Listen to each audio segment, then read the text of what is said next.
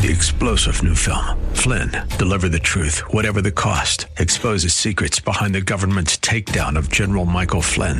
Flynn knew what the intel world had been up to. He ordered the first audit of the use of contractors. This set off alarm bells. He told the truth. He was the most dangerous person for Donald Trump to hire. They had to get rid of Flynn. Flynn, deliver the truth, whatever the cost. Available now. Watch it today. Go to salemnow.com. Salemnow.com.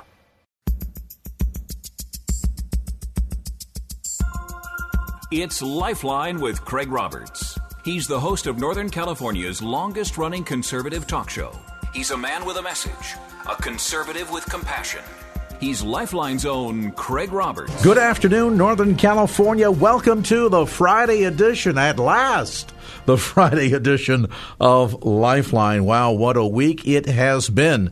And of course, as you have been following the news stories of the spread of the coronavirus, its impact on the markets, we're going to be visiting with Pat Vitucci in a moment to get an update on how the markets ended the week. Let me remind you, coming up momentarily, Dr. Phil Howard will join us. It's the fourth Friday open line edition of Lifeline. Dr. Phil Howard from Valley Bible Church opening the Word and spending some time answering answering your questions. He, along with Andy Froyland, we're not really sure what Andy does, but he'll be here too, and that'll be coming up in just a few moments. Right now, though, let's get down to cases. Wall Street wrapping up its worst week since the 2008 financial crisis.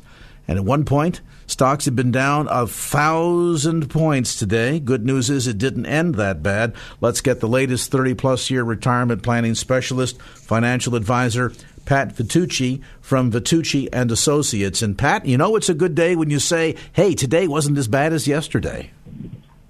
Yeah, it only closed down. The Dow did 519 points, so uh, it was a heck of a week. I think this is why God invented weekends. We get to take a pause and let some calm return uh, with the nearly 4,000 point drop this week. it certainly has put everybody on edge. It certainly has everybody's attention. It's a top story in the six o'clock news, as it should be. But um, you know, is this is this going to be one of those V-shaped recoveries where the markets come screaming back, or will this be a prolonged thing? It's all dependent on all these issues surrounding the coronavirus, and no one really knows the depth and gravity of it until we kind of live kind of live through it, Craig. This is very true, and you know, uh, as, as, any of these events, uh, unknown is what drives the markets. Unknown or the uncertainty is what, of course, scares the markets as well, and we've seen a handful of that since Monday. Reaction to the spread of coronavirus, discovery of new cases in a number of places around the country, including even here in Northern California. The first such case in California where they can't quite yet make a connection back to where this person might have been exposed. Of course, all of this um, really roiling the markets and uh, wondering what's going to happen on that big picture. This is less to do about perhaps the health of the economy here at home in America, and I suppose, Pat, more about the interconnectivity that we have in the global markets and what happens to supply chains from goods coming in from China, what happens to ancillary industries that could be impacted by this, by things like travel. In fact, I was reading here uh, today that uh, once again, some of the major air carriers, including Delta and United Airlines, saying we're canceling more flights into Asia until we get a better handle on all of this. So there certainly is going to be felt some short term impact, and I suppose um, as a result, this is going to impact the uh, the Q1 earnings results for a number of corporations. Yeah, I think the revenue numbers are going to be challenging in uh, any kind of transportation. Fact, my my wife and I were about to put a deposit on an Alaskan cruise in August, and we said, "Well, let's wait up and see. Do we want to be on a cruise? It's one of those incubators for all kinds of diseases, and so we we are dragging our feet on that for another month or so. We'll see where that goes. And guess what? I have to believe the rates are going to be dropping in the next month or two because they're they're going to need to make up for really uh, poor showing in in, in these next uh, next several months. Now, if you're somebody who is young, who is all in in the equities markets, then certainly this has been a terribly painful week, uh, and and undoubtedly the most painful since 2008. But if you have a more balanced portfolio, you're perhaps not as concerned. So a lot of it, I guess, has to do, Pat, with not only one's um, level of risk tolerance or risk aversion, but also timeline to retirement. Yeah, certainly if you're older, um, it has more more of a bearing certainly because you need that monthly check this month.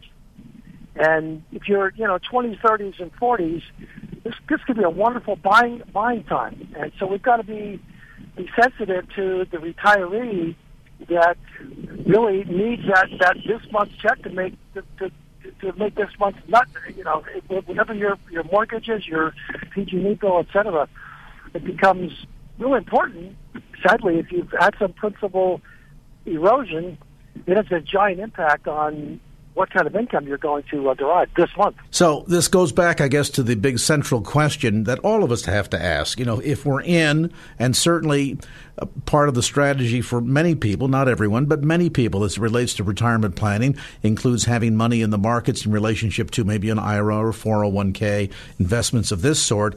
And I, I guess at this point, it really comes down to two things, doesn't it, Pat? Diversification and active asset management. Boy, if you bought some stocks uh, a few years ago and just left them there, uh, you're, you're, you're probably really sad with what's happened over the last few days. Yeah, investing and forgetting in this kind of volatile market can only further deteriorate your your uh, principal. And, and certainly, going into this, what percentage did you have in the stock market versus in mortgages or bonds, utilities? What about your overseas positions? What countries are being affected most? So, geography of your of your portfolio really becomes a, a tantamount question, and uh, perhaps it's too late to look at that now, but certainly it, it, it's a lesson in looking at the geography of your money for the next correction that may that may evolve.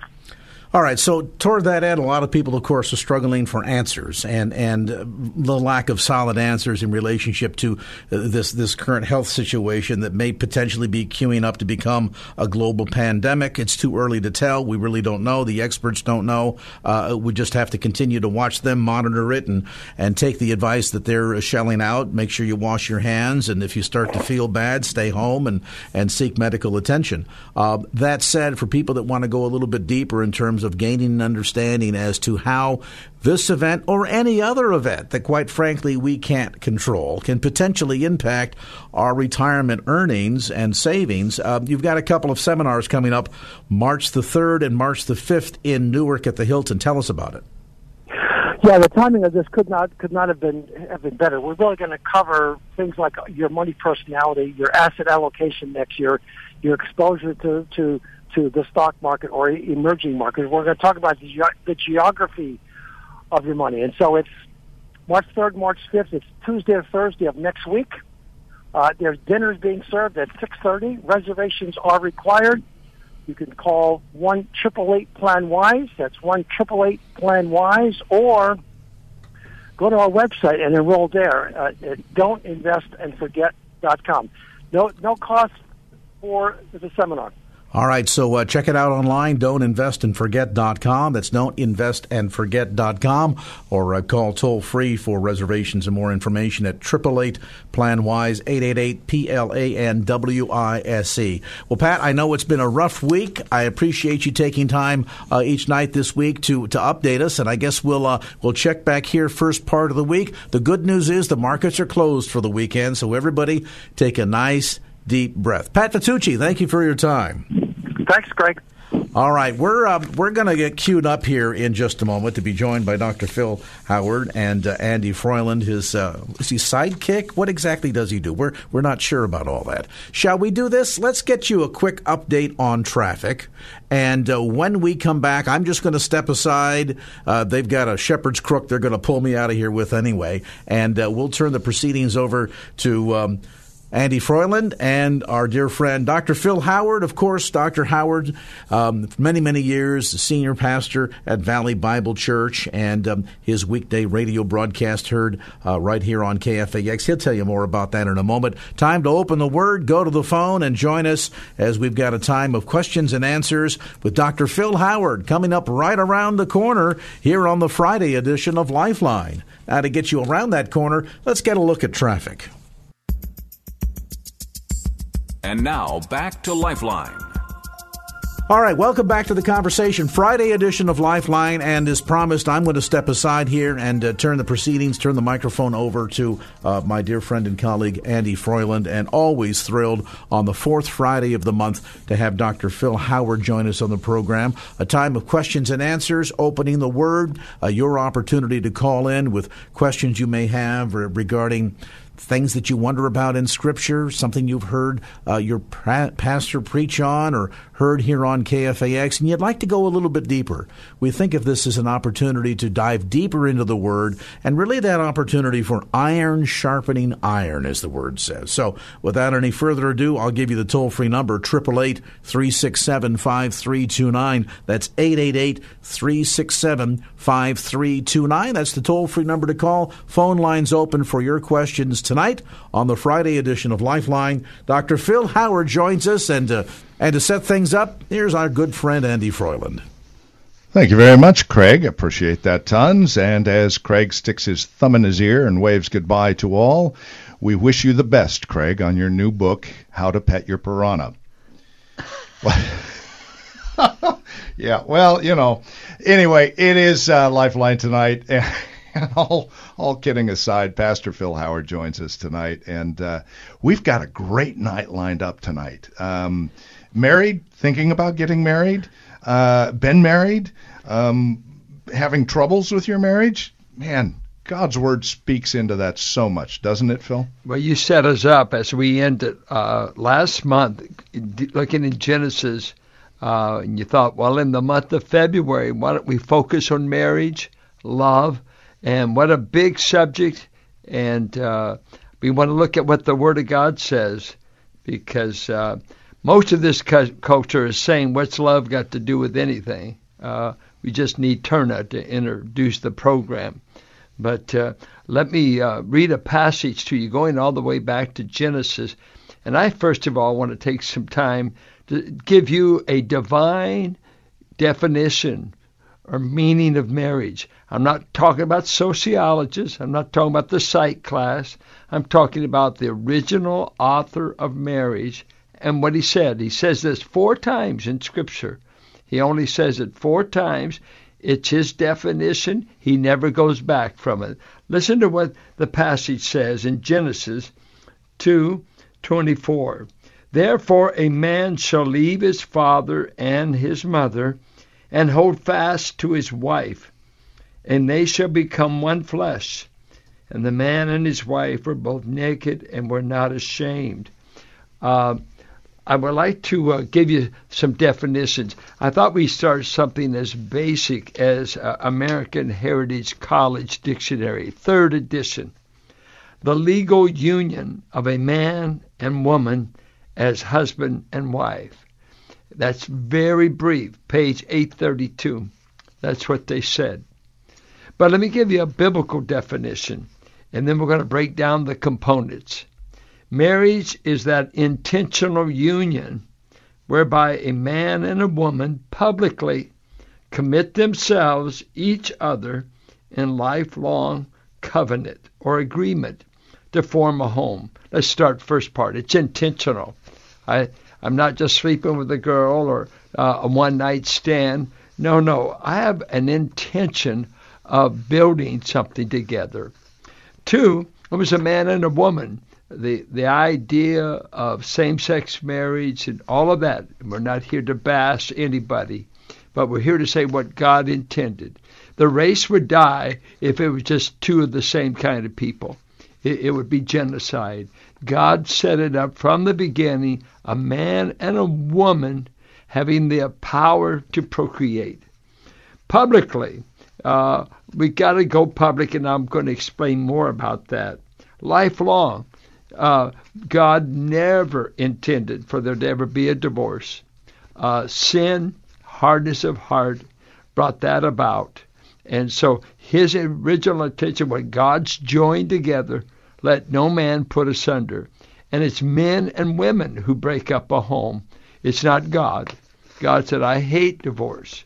Uh, and so with sin, later on, we get into all that dynamic. It's a covenant. He said in Malachi 2 and Proverbs 2, be true to the wife of your covenant. And Malachi is upbraiding Israel that says you're wailing at the altar and you're acting religious while at the same time you're divorcing the wife of your covenant. And that means a wife of friendship, a wife of promise, uh, not a one night stand, but a woman you have publicly made a promise to be true to. You want to build a home. In the Bible, nobody ever thought of being childless. It was viewed as a curse. Of course, there's couples that biologically cannot have children, and that's one of life's uh, disappointments to those couples. More and more in our culture, uh, young people don't even think about getting married, and for sure they don't think about children but it wasn't in the biblical framework. And it was physical union. Sex was actually thrown in as a part of the package. Now, let me say something about getting married and going public. Why do you want a public declaration, I'm marrying this girl marrying this man? Number one, we want to protect the partners of this union. Uh, that's why we wear rings. We're trying to display publicly, I'm not on the market. Uh, I'm not on the market. I'm not for sale. I'm not for a third party. Uh, two is for the future of your children. I asked a man sometime a while back, living with a gal that he had married. I said, "Do you want your children to be known as sons or illegitimate? Do you want them to have your name? Do you want them to have your protection? Why don't you say so publicly? Uh, don't be a coward. And don't let that child grow up saying, uh, I'm not important enough for him to make a promise to protect. Uh, I'm just a biological happen chance. Protection for peers. A guy could be flirting with your wife unless he knows she's spoken for him. If she's out there, oh, I'm going to take my ring off. We need a good country song. I'll take off my ring before I go to the bar. I'll cheat a little tonight. No, no. In every culture, there's a way of identifying who's married because it's to protect, to protect. Protection for society as a whole. And it's legal protection. What if you want to hit the road and we leave uh, mama with three children? And let's say uh, if you're like some families I know, my family included, they could be five, three, and one. Uh, where do you get that support? So God says in marriage, in this passage, be sure you leave, be sure you cleave. Uh, and that word cleave means to be glued to. The idea is permanence. Uh, and then he said, become one flesh. And we'll look at that. What does it mean, the one flesh union? Well, uh, as we understand it, it's the sexual union where man and a woman become one. And there's something mysterious in the sex act. Even if you're with a prostitute, according to 1 Corinthians 6, you form a mysterious union beyond the physical. There's something that deep and mysterious about this human relationship. God put it in. It's deeper than I can go. But uh, sex is a sign of the covenant. It's a privilege. Uh, Tim Keller he, he espoused that every time a married couple have sex, they simply renew the covenant because he makes the sexual marriage bed the symbol of the covenant and its renewal. Uh, and he would ha- you'd have to talk to him to get all those implications, but he makes it. If you were to get married and there was no physical consummation, in God's sight, uh, something's missing. The Jews would practice what we call annulment. It's off if within a week there's not a proof of consummation. So, what is a biblical marriage? God's design, the architect's designed for it, is loving uh, another person, woman, man, them loving each other, to say, Mom and Dad, we no longer will look to you as our first priority in loyalty. It's my wife, it's my husband. Two, we make a union in which is, is intended to be permanent. Only drastic interference, sin, abandonment, great disasters break up the home. It was intended by God to be a permanent union, not a 24 hour affair. Thirdly, it was to include this power of the physical that creates, procreates, and renews the great privilege of marriage. It's interesting that sex does not equal marriage. Uh, you take John 4, Jesus said to a woman, You're living with a guy you're not married to. Uh, it's quite interesting. Some people said, Oh, you're just, if you're with him, you're automatically married. No, you're not. Uh, you can go to the prostitute in 1 Corinthians uh, 6. It was never called marriage, it was called immorality. Sex outside the marriage bed has God's judgment upon it. He said in, in Hebrews 13 that uh, the bed of the saints and of the married, the marriage bed is blessed. He said in 1 Corinthians 7 that even if you are married to an unsaved man, that union is a sacred union and it's not to be broken. Go ahead. Any questions or comments? well, there, there's going to be an awful lot of questions after that one. You you've got a, a, a lot that you've laid out on the table for us, and man, as, as I listen to you, there's so much more that can be said. I mean, this is this is a deep ocean you're diving us into, man. It is. Well, and all is under question and attack. But yeah, let's ask the architect what he intended. Exactly. And, uh, you know, one thing is I appreciate the fact that you went to Genesis. What that does is that that overarches and transcends cultures and ages. This is pre-culture. Pre-culture. Uh, it, it, you know, this is something that happened before culture existed. So in in my mind, as I as I see God laying this out before culture happens, this is a foundation that all cultures should be built on.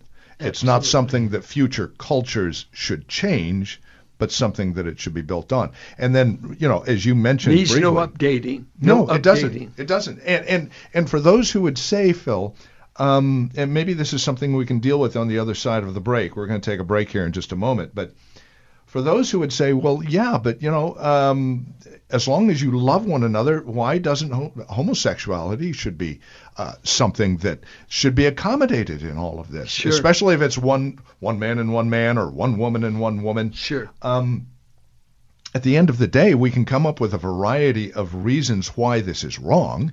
I mean, the Bible is pretty clear on it. But at the end of the day, and I think this is where we need to spend some time as well, whether it's um, uh, whether it is homosexuality or just husband and wife and a possibility of divorce down the road. This is an illustration of Christ's love for the church. Christ is not betrothed to a bridegroom. No. That's right. He's betrothed to a bride. So uh, you think about that.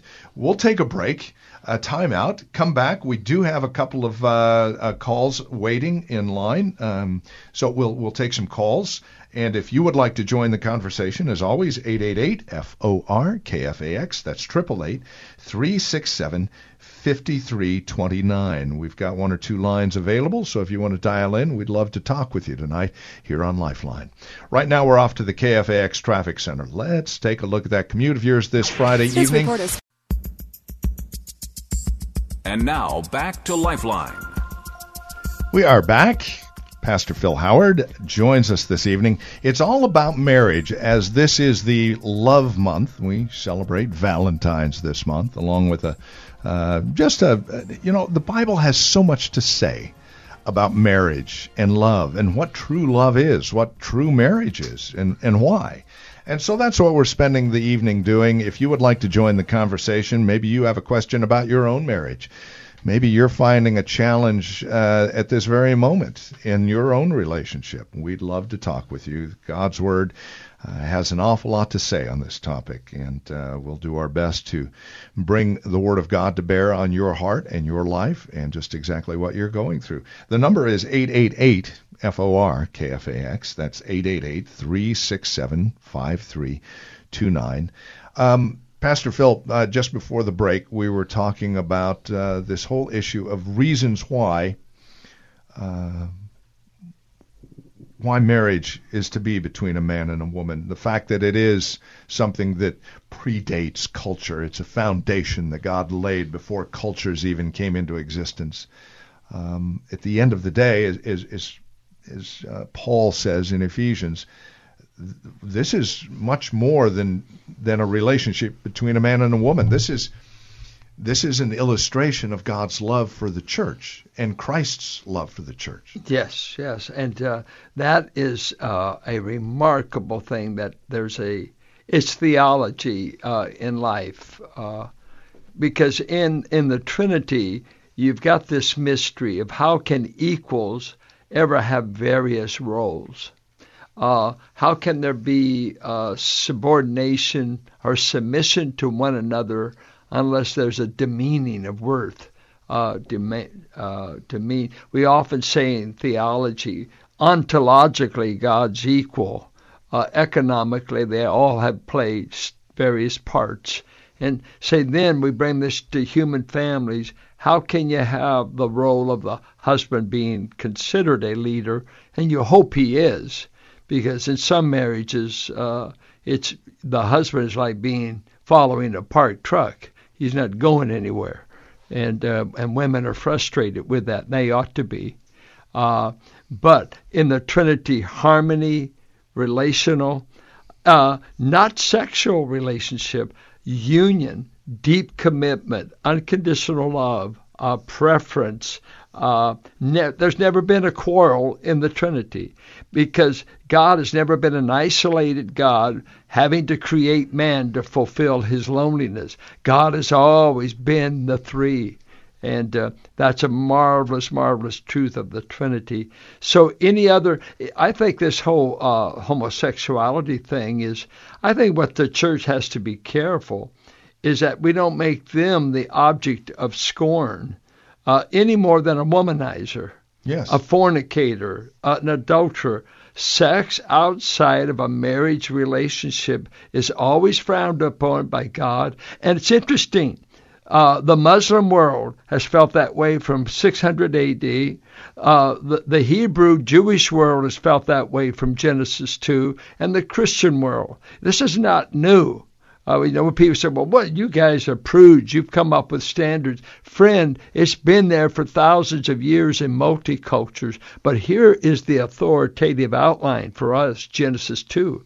But do you say, I, I want to be homosexual, whatever? We say, well, we're going to love you, we're going to be good to you, we're going to be humane, and we're going to call you what God does. He said, this is something I will judge, just like the womanizer just like the fornicator. And it's not singling out one class of, of sexual misbehavior.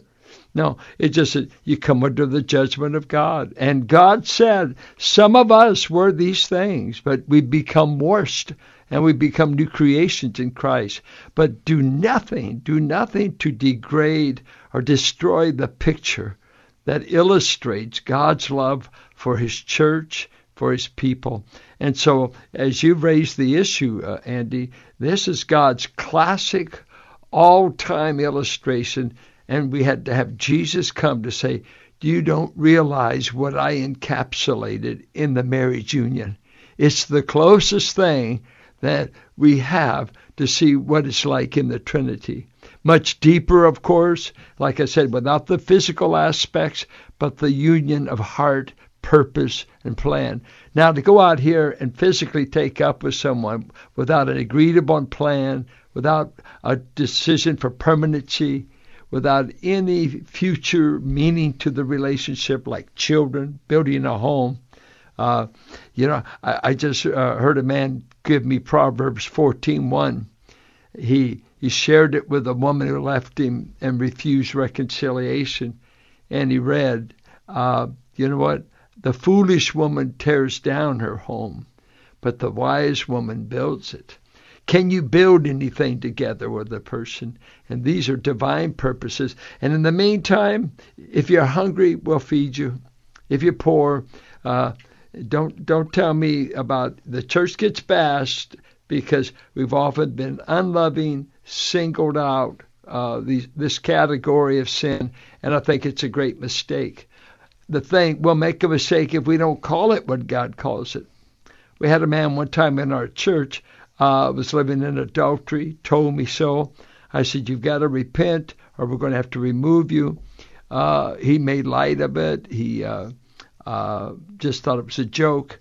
And I remember one of our men in those days, as the guy was arguing with us, I'm going to marry her, it's none of your business. I love what the man said as he put his finger on his chest, which was dangerous. Shouldn't have done that. Uh, but he said, made this line. He said, "We're using God's dictionary, not yours." Right. And we're not using the 2020 dictionary for our ethical behavior in marriage, sex, and how we treat people. But we've get, and the thing is to, to add to that, Phil, um, we have the big the big excuse is well, it's it's my own sin. It's it's you know it doesn't have an effect. Tell that to the nation of Israel after Achan went out and took a couple of things for himself. Private sin, his own sin. Private sin. but sin. look what it did to the congregation of Israel. You see, no sin, and this and this goes to the heart of what I think you're getting at.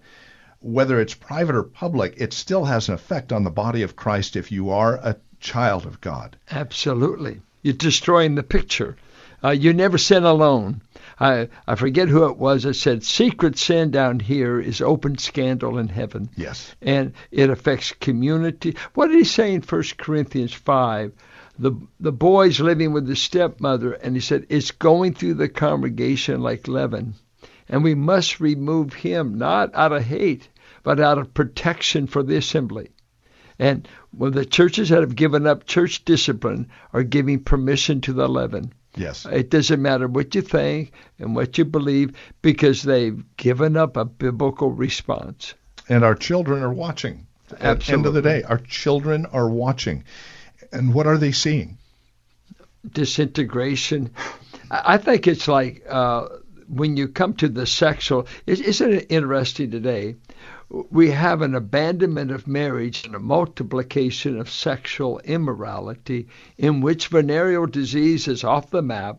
I was just hearing some figures lately. It was like grown by about 300%. Uh, it is uncontrolled. It's going multiple partners, multiple this and that. Disease is going. Uh, illegitimacy is abounding.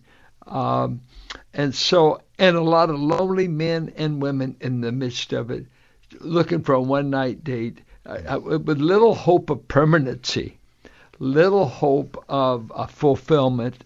Um, I, I want to say some things about sex. Sex in the Bible is not equal to marriage. So that's one thing. You can, and sex is not equal to love. No. Because um, the way men are built, uh, biologically, uh, they could have a sexual experience and not know the name of the girl and not care. Right. Because you're just a utility to fulfill a quick lust. I want to get biological relief. Go. Um, you don't get my name. You might get money. You may not. Uh, so number one, sex is not love. Uh, the Greeks had multiple words for love. And uh, when they came to eros, it was erotic. L- listen to what the Greeks were. We, we've gone back in culture. In Greece, their philosophy was sex and nudity were like a physical appetite with no boundaries. So they could have a mistress, they could run naked in the uh, Olympics. It didn't matter. Then you get Greek philosophy that comes along with Gnosticism and dualism, the eternal battle between good and evil. And in Gnosticism, they said the body is evil because matter is evil. Right. So, what do they say? Sex is bad. It's a part of the body. And it was adopted by Rome. Many, hey, celibacy is the highest hierarchy of behavior. And never said anywhere in the Bible that way. They created a burden on people. Uh, so that God says, Why did I give you sex? I, I think of three reasons He gave us sex within marriage procreation. You said it right from Genesis 1. Gen- the race doesn't continue without sex. It is the ordained vehicle. But it wasn't sex without boundaries. It was sex within a committed relationship. We call it marriage. Two, he said, I gave it for pleasure. Because we've got Song of Solomon. We've got Proverbs 5. Be satisfied or exhilarated with your wife's love and her breast for all your life. That, that's pretty strong. A Jewish boy wasn't allowed to read that until Bar Mitzvah. Oh yeah, this, Song of Solomon uh, as well was, it was, was loaded. taboo. Yeah. It's great for us because we can't make out what he's saying all the time. but he's talking about some pretty intimate things. And then he said, I gave marital sex to prevent immorality. Right. And he says, never use the body as a bargaining chip to settle conflict. First Corinthians, he said, lest lest you tempt are tempted to be immoral. I've got a theory. Satan is invited to a marriage two ways. Ephesians 4 said, if you become angry and you let the sun go down on your wrath, unresolved conflict, the devil will get a foothold on you. He says it. Guess what happens? It starts in the front room. Right. Then you go to bed, and now it's a withholding and a bargaining. He said in 1 Corinthians 7 if you withhold your body from meeting your partner's sexual and physical romantic needs, said you invite Satan into the marriage. So that's why some of you are having a tough marriage. You've got a third party in it. Yeah. That shouldn't be there. The devil has taken over your front room and your bedroom. And it's real. Until you kick him out, you can never be reunited. Right, exactly. And to add to that, it is something that goes beyond just the intimacy within the bedroom. This is uh, this is something, like you said, God gives us uh, for our pleasure, but it is also a heavenly delight as well. There is that that mystical spiritual intimacy that takes place. And again, if if I read my Bible correctly, and, and our marriage is an illustration of Christ's love for the church, that intimacy that we have with koinonia fellowship, I, I think of the same thing there we're providing illustrations and ex- exploiting, if you will, God's grace to a world outside. Uh, th- this stuff we shouldn't be taking lightly, especially as lightly as our current culture tends to want to view it, should we? Well, sure. Well, we have a culture that is non Christian, so they carry basically pagan views and uh, self views. And let me tell you, when a boy's getting ready to have sex with the girl, the last thing he's thinking of is theology. Right. He's not thinking about Jesus on trial. What's Jesus got to do with it? You're talking as a theologian. You're talking as a believer of many years and say, Oh, I'm into the mystery of Ephesians 5. They say, Cut it out. I, am not studying mysteries. I ain't got time for that. No, no, no. Uh, let's get with it. No. No, I, boy, if there was one thing, and I, I, I imagine you could probably say something similar uh, as an as an older saint. If I were to say something to a younger saint, it would be, man, uh, in those intimate moments, do you take time to pray over that? Mm-hmm. Commit that time to the Lord with your spouse. Yeah. Uh, do you take time afterwards to thank the Lord for this gift?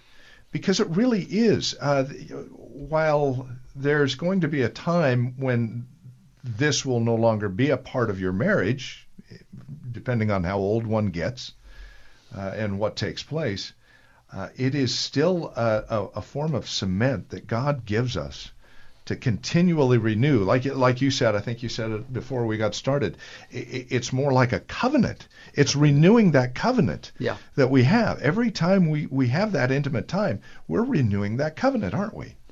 Tim Keller makes a strong uh, case for this in his book, The Meaning of Marriage. Yes. And he makes this.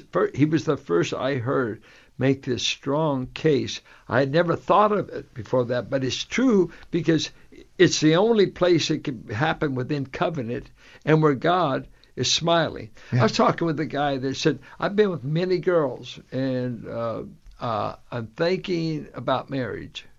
And I said, oh, okay. Uh, and as we talked, uh, I said, you know what? Uh, he, he asked me a question. He said, well, what does sex, uh, what will it do for my sex life if I get married?